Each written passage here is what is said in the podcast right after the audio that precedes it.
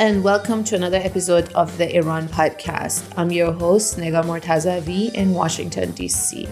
In this episode, we'll talk about Europe Iran relations and tensions as they have been increasing in the past year or so. We'll talk about the current state of the nuclear program, any potential nuclear negotiations what role Europe is playing in these negotiations, the recent prisoner swaps between Iran and some European countries, and also how Iran Europe political and trade relations have changed over the past few years, and particularly after Russia's attack on Ukraine and also domestic protests inside Iran. My guest today is Rouzbeh Parsi, head of the Middle East and North Africa program at the Swedish Institute of International Affairs, based in Stockholm. Rouzbeh, thank you for joining the Iran podcast. Thank you for having me. It's great to have you. Let's first start from the recent prisoner swaps between Iran and a couple of European countries with um, the central role of Belgium. Basically, one Iranian diplomat who was charged with attempting to um, plant a bomb at an MEK event in Paris was seemingly swapped with three European nationals who were detained and held in Iran. Talk about what happened.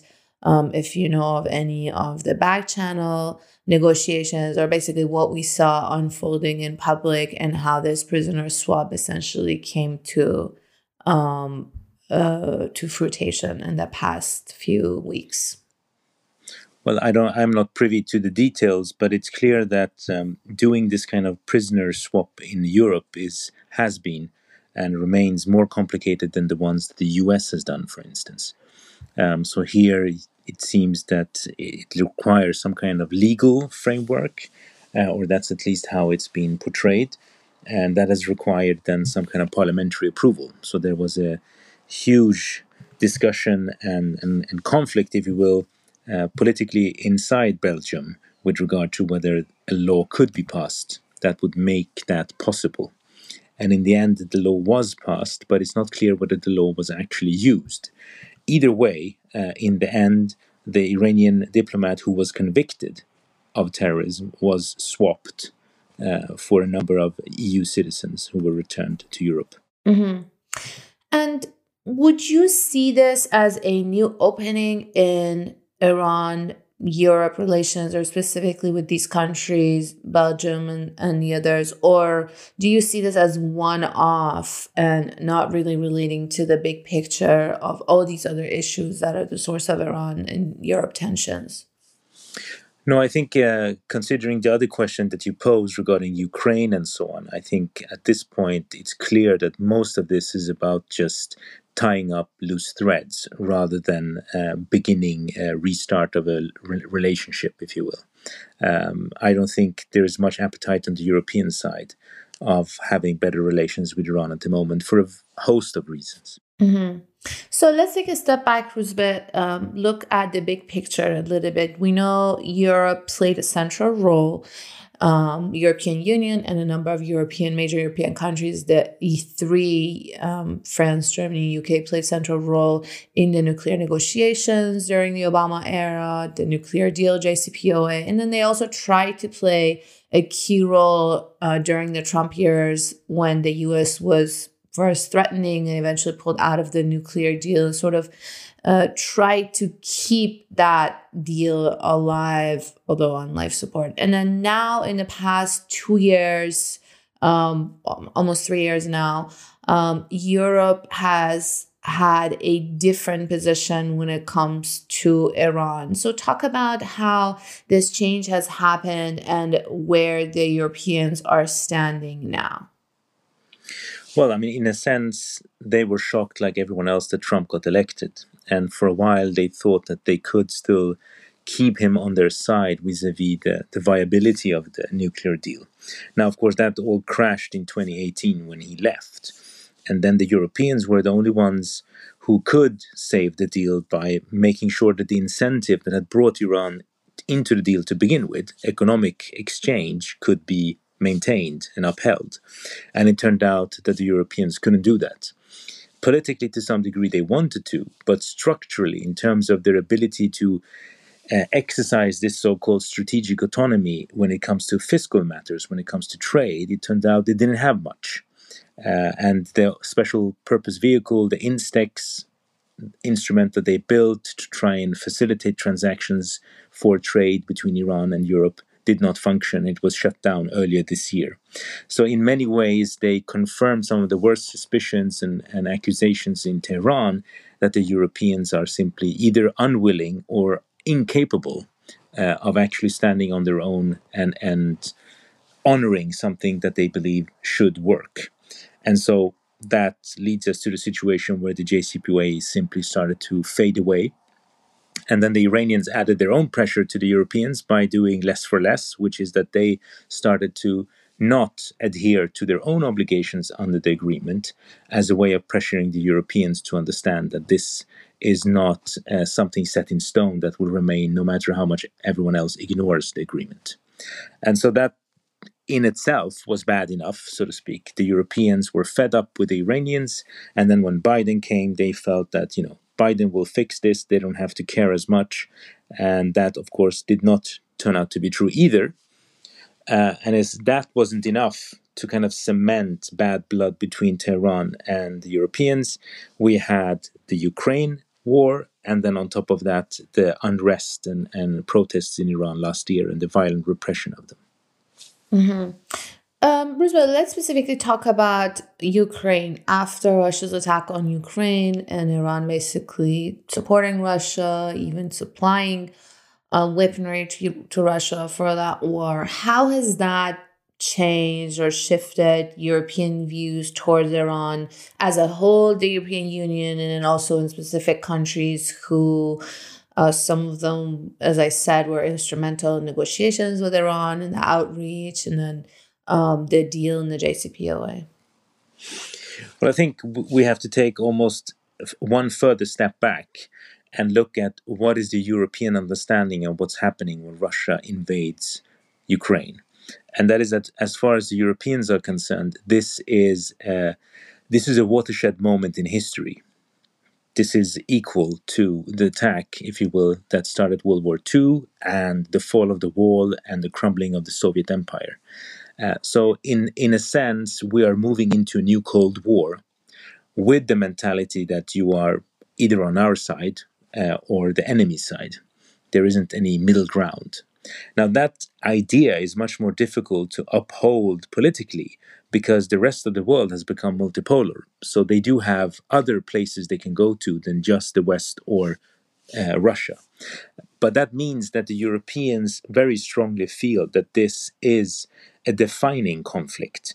And the fact that Iran, and not only Iran, but many countries are hedging, or in the case of Iran, actually supporting Russia, just means that uh, the credibility and the viability of having political relations with a country that is so troublesome to begin with, but then also puts itself in this position now is is nigh impossible. Mm-hmm. And what about uh, Iran's domestic unrest and protests? We saw major protests after the death in custody or the killing of Mahsa Amini, the young Kurdish woman, in September of last year. Months of anti government protests across the country, hundreds of protesters killed, uh, the state responding to these protests with an iron fist, security forces using a lot of violence, brutality on the street, arresting thousands of Iranians, protesters, and executing a few. How has that impacted Europe's position and view vis-a-vis Iran in the in the past less than a year? Well, I mean, in a sense, you could say that the Ukraine conflict, in in policy terms, is uh, a kind of a defining moment and uh, a red thread throughout whatever positions that the Europeans take. But domestically, Iran is not a big deal in Europe until the protests and the violent repression of them. At that point, you could see that Iran becomes a domestic issue because of the diaspora. So, if Ukraine is a pure, if you will, foreign policy issue where Iran is is showing colors that no one in Europe can accept, then domestically, politically in Europe, the protests and the way they were dealt with uh, has made it even more difficult to even entertain the idea that there are any agreements of any kind that one should try and, and make with Iran. Well, you mentioned the diaspora. I wanted to ask you about the role of the Iranian diaspora. We know the Iranian diaspora here in the US of various different political beliefs and factions, but the, the majority, or I would say all of them, supportive of the struggles of Iranian protesters in Iran. Um, have been activated in Europe. Also, we saw there has been an active diaspora politically, but we saw more and more um, of of these diaspora members joining in various different countries. A number of very large protests were held in Germany, um, in in a few other European countries, and um, even members of the diaspora who are within various European governments as lawmakers or or government officials, diplomats have been activated and vocal. How do you assess the role of the Iranian diaspora in, first of all, influencing European policies towards Iran um, in in various countries and EU as a whole, and um, sort of shaping or or shifting that understanding and that policy towards the country? Well, I mean, I would say that uh, the sentiments are clear and, and the emotions as well, and, and what they're reacting against. Uh, but in terms of whether it has enriched the policy discussion, the intellectual debate on how to assess what's happening in Iran, and then what would be uh, reasonable, prudent, and viable for policymakers outside of Iran to try and do. Uh, in the sense of you know at least having some kind of assessment of what could work uh, to, towards what end. In that sense, the diaspora I think has been uh, more detrimental than helpful, because the way that they have been going about trying to quote unquote discuss the issues and who can get to discuss them uh, has actually made things much more complicated and difficult to understand rather than the other way around. So I think in a way they have stifled political debate about Iran in Europe and elsewhere. Uh, and they have forced a number of politicians to, of course, take a position vis a vis Iran and the protests. But whether those positions will translate into actually policy positions, as in a change of not only attitude, but what is viable and possible to do, that remains to be seen. But in the open, in the sense of in public debate, in, in the public sphere, a politician now in Europe cannot uh, voice the idea of negotiations with Iran. So that diaspora has has achieved, if you will. Uh, but then what they want to do with that remains an open question uh, because not talking does not achieve anything in and of itself. It just makes certain possible solutions much more difficult. And the diaspora has remained unified more in its opposition towards the Islamic Republic and any idea of interaction with it than when it comes to trying to say what they want instead, and more importantly, how they want to achieve it. At that point, we see how it fragments uh, because they have very different ideas of what they want and how they intend to achieve it. Um, so let's also talk about this toxicity, I would call it, as, as you mentioned. I know you have been the subject of some attacks, both online and some even physical by the diaspora. I have been subjected, a number of journalists in the diaspora, analysts, academics, members of civil society have been subjects of this attack um, for providing a nuanced view or reporting or analysis on Iran when it comes to journalists, for providing, um, you know, more pro diplomacy or pro peace views, pro nuclear negotiations, as opposed to maximum pressure or sanctions and eventually war. Talk about um, some of this toxicity, elaborate a little bit, bit and and how you think this is going to um, be influencing or having a negative impact on the overall policy and discourse in the long term? Well, I mean, as you said, I mean, this the, the problem with this toxicity. I mean, there is a number of problems, but the, the most overarching one is that you can't have a reasonable debate Uh, so we cannot try and argue our way to positions and potential solutions and and work out the process of how to get there. Slogans, anyone can come with slogans. The the the devil in the detail is how are you going to try and make it happen? What are the instruments you have at your disposal? What are the instruments you need to get at your disposal to all do any of that? And those are the things that are simply missing because everyone is just throwing slogans around and accusations. And I think that is a disservice to public debate in democracies which we live in, and it's definitely a disservice to the people in, in Iran who risk their lives protesting, uh, because this is none of this is going to be of any tangible help to them in whatever it is that they want to achieve, and in the long run, they are the ones who are going to decide what should be achieved because it's their country. Uh, sitting in in Stockholm or sitting in, in, in New York or wherever, and, and dictating or deciding that for them is is you know it's it's more an exercise in narcissism than anything else. But the the other problem with this, of course, is that what these groups show is that they are unable to have a conversation within reasonable bounds, even among themselves, within a democratic setting. And, and this is a problem if they want to be a viable help to those who are trying to achieve change inside Iran. And I think that's on the diaspora because in that they have no excuse. They're living in democracies. They have uh, capacities and institutions at their disposal to try and develop some kind of platform some kind of discourse uh, on democracy and other such uh, important values for the future of Iran. Uh, but so far, very little has been achieved. What you rather see is these wish lists that they send to European politicians and others, telling them, sanction this, do that, etc., etc. But that just implicitly tells you that they don't have the ability to organize themselves into doing something.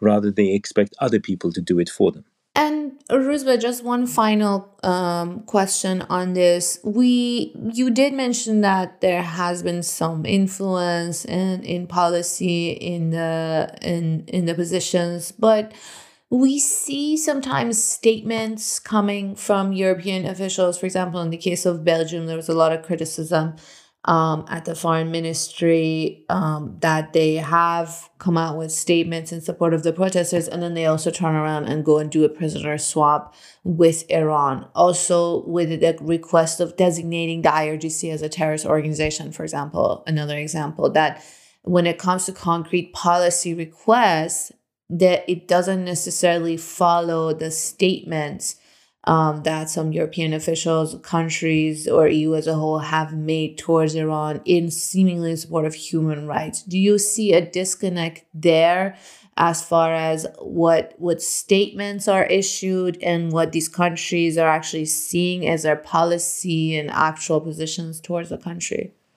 Well, I mean, first of all, we have to remember that politics, to some degree, is always balancing what you want with what you can get. Okay, so there's an element of pragmatism here. The second is that you can get politicians in Europe to react to public opinion. They will react to public opinion on anything as long as there is a strong public opinion. You know, uh, anything from cats in public to you name it. So in this case, when the diaspora uh, shows up in strength and argues for this or that, they will react to that. But then they have to sit down with the desk officers in their Ministry of Foreign Affairs, who are the ones who follow countries like Iran, and their assessment, I think, in general, is more cool headed and more level headed, which is these protests are significant, but this is not a revolution in the making. And, and, therefore, we still need to maintain different kinds of relationships with the people who actually hold power in Iran. And that also, of course, includes, on the one hand, to condemn Iran for what it does. But yes, if you have citizens imprisoned there that you think are unjustly imprisoned, it's also your job to try and get them free. Mm-hmm. Okay, let's uh, move on to the big picture again. We've seen Iran making a shift uh, to the east, a move to the east towards Russia, we discussed, China, and um, as they slowly lost hope in a revival of the JCPOA, relations with the US, um, trade with Europe.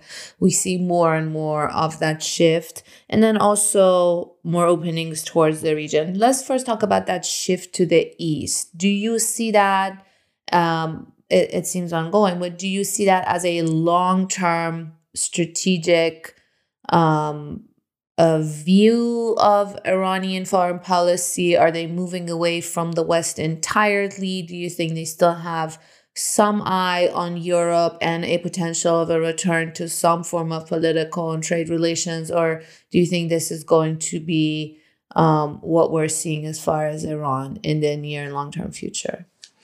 Well, I think, you know, there's always been a debate in Tehran, probably also before the revolution, about how how much how many of your eggs do you want to put in the American basket, to put it simply uh, or the European basket. And while historically speaking, Europe and the US later were the big centers of modernity and everything Iran wanted to achieve, it's also been clear that uh, Asia was going to come back and therefore also become again important for Iran. So I think the idea of striking a balance between them is is you know it doesn't take a rocket scientist to understand that that is a sound policy. The problem is when people hype China uh, not because they think it's important to have a relationship with China, but because they're desperately trying to get away from being forced to deal with that they might need to have a relationship with the US and Europe. So I think there is a push and pull, and some of the push away from Europe is uh, Iranian overthinking and trying to hope for more from China than China will deliver. Uh, and therefore, they're making mistakes in understanding that they need to balance China as well. They can't just jump onto that ship. Mm-hmm.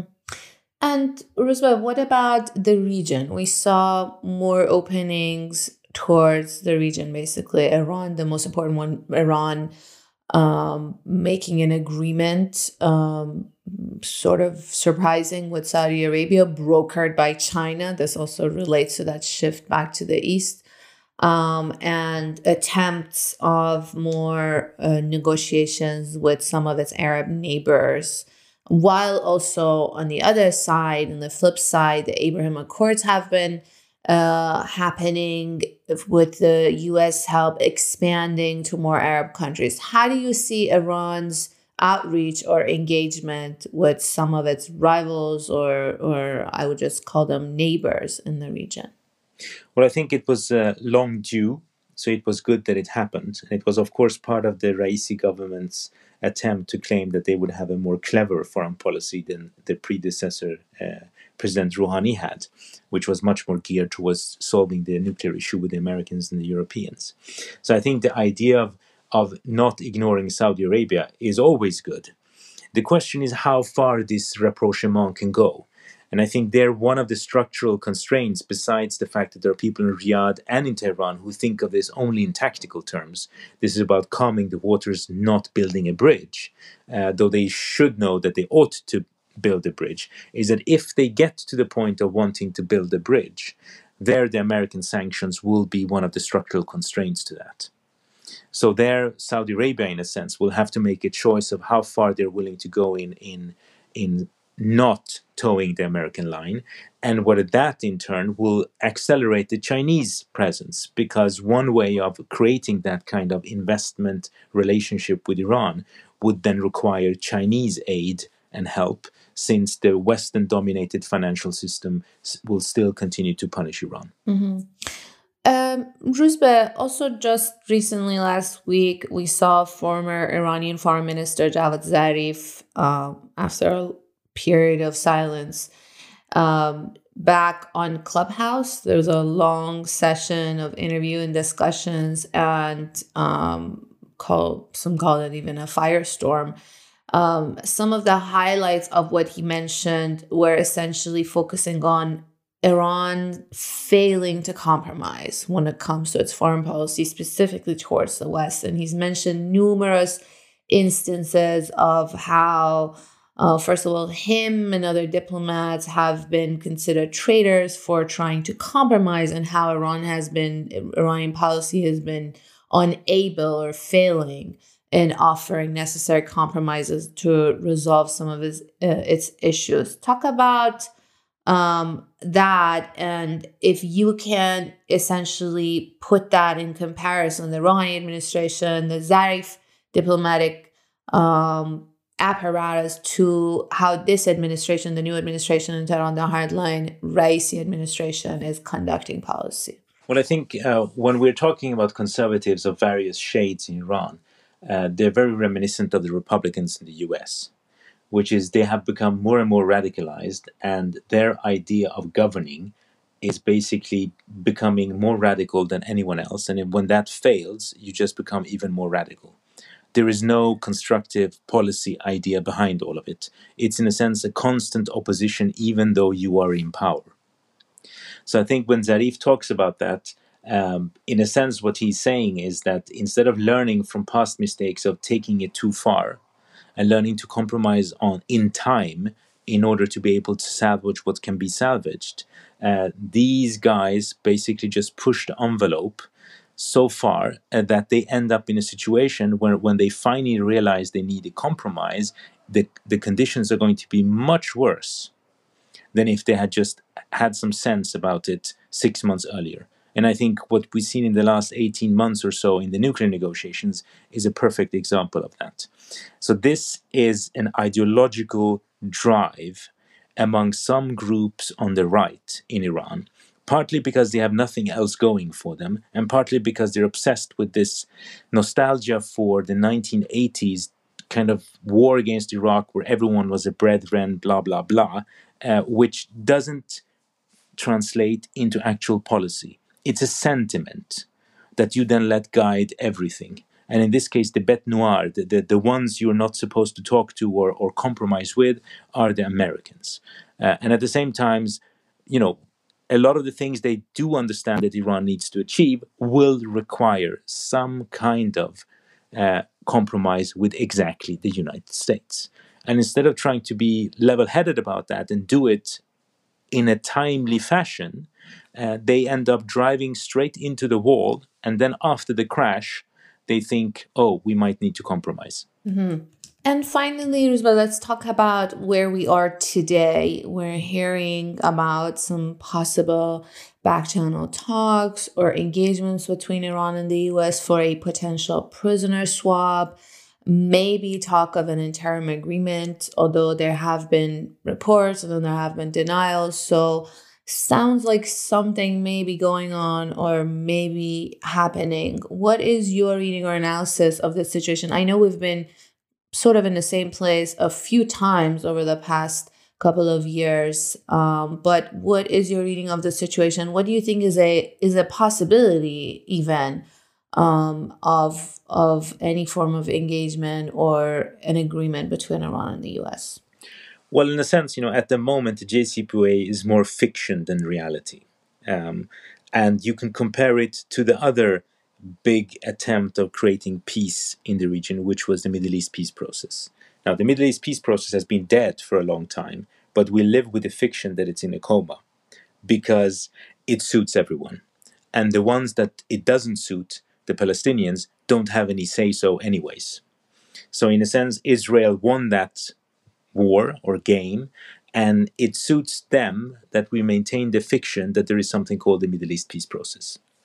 Now, that kind of fiction is much more difficult to maintain when it comes to the JCPOA because the conditions that are no longer met because no one follows the JCPOA are too dangerous. And because exactly Israel will not countenance Iran moving towards a nuclear weapon. So they are definitely not interested in the fiction of a status quo where the agreement doesn't work, but everyone pretends that things are still pretty okay, or, or at least okay enough not to escalate. So, in that sense, there, it's in everyone's interest to actually try and do something, whether it's an interim deal, a three quarters deal, whatever, anything to just basically lower the temperature. And maybe, just maybe, that could be a stepping stone towards re initiating the JCPOA when the political domestic conditions, especially in the United States, are conducive for that, which means after the presidential elections next year. Assuming, of course, whoever becomes president is still interested in this kind of stuff. So, in that sense, there are structural reasons why it would be a good idea to have an interim deal. But that in itself is a you know necessary condition, but definitely not a sufficient condition because those structural needs have been there before without any kind of compromise being reached. So there is a need for it, and that speaks for that some of the rumors might be true, but there's absolutely no guarantee that it will be fulfilled. Mm-hmm. And finally, Rouzbeh, I want to talk about Iran's domestic scene and looking a little bit to the future. We talked about foreign policy, regional policy, but in the past few months, as I mentioned, since September, but also rounds of protests we saw in years leading to that, um, there's been massive domestic unrest dissatisfaction with the state, with the status quo, politically, economically, socially, even culturally. These last round of protests essentially started over the mandatory hijab or the dress code. Um, the state responding with violence, brutality, essentially an iron fist, lots of human rights violations. The economy in Iran is very weak. We see mass inflation and rising. And essentially, the state is dealing with a crisis of legitimacy of all these different segments of society, continually and periodically um, protesting against the state. How do you see Iran's domestic scene in this un- unrest playing out in the near future? Well, I mean, one of the things that none of us really want to think about, but we have to acknowledge, is that authoritarian states are much more resilient than anyone wants to give them credit for, because everyone becomes impatient with hoping that they will change into something much better, uh, usually something much more democratic. So there's always a point where we say, this something just has to give, uh, this cannot continue, and then it does. So that's part of the bitter truth that you know you have to acknowledge uh, when looking at countries like Iran. Now, domestically, it's quite clear that the legitimacy deficit that you alluded to is huge, and the protests last year were a qualitative jump downwards in a sense of, of not just a slow, steady trickle of less legitimacy, but a huge jump down towards much less legitimacy. What makes it even more difficult for the state, or, or, or worse, is of course that it's, its ineptitude in managing society and economy. So it doesn't really have much working for it at the moment. It's not delivering any goods or services that can, in some shape or form, compensate for its total lack in other areas. So this is a problem. The second problem is that there are far too many people in the state apparatus who are comfortable with the present situation and who think that whatever they need to do to maintain stability is slightly more repression and then people will go home and they can continue the same way that they have. Now, that might work to some degree, but what you see is that society will erode. A poorer, continuously poorer country uh, with corruption and with less and less services, education, all kinds of areas are going to suffer even more than they do already which means that you are getting a slow erosion and crumbling of important societal institution where the state basically just presides over this and maintains its security apparatus as a guarantee for its own survival. Uh, and this, of course, is a very bleak picture. The flip side of that, if you will, that the potential optimism lies in the fact that the Iranian population is politically quite educated and generally very educated and seems to find the energy and the hope and the spark to continuously protest against these conditions. Each new generation is, in a sense, said to be too harshly disappointed to want to try, and yet they do. The question is, how is this going to be channeled? How is this going to be framed?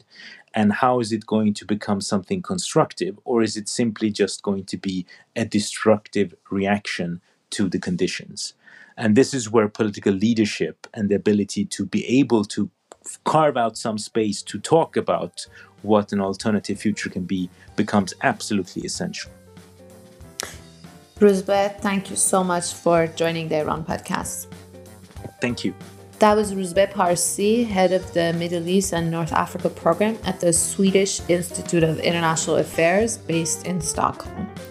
And thank you for listening to the new season of the Iran podcast. You can find us on all major podcast apps, so please subscribe to us and leave a review and rating to help us be seen and heard by more listeners. You can also support our work by going to the Iran podcast on Spotify. And you can follow us on Twitter where we post about new episodes and guests. Our Twitter handle is at Iran Podcast. I'm your host, Negar Mortazavi in Washington, D.C. And until next week, goodbye.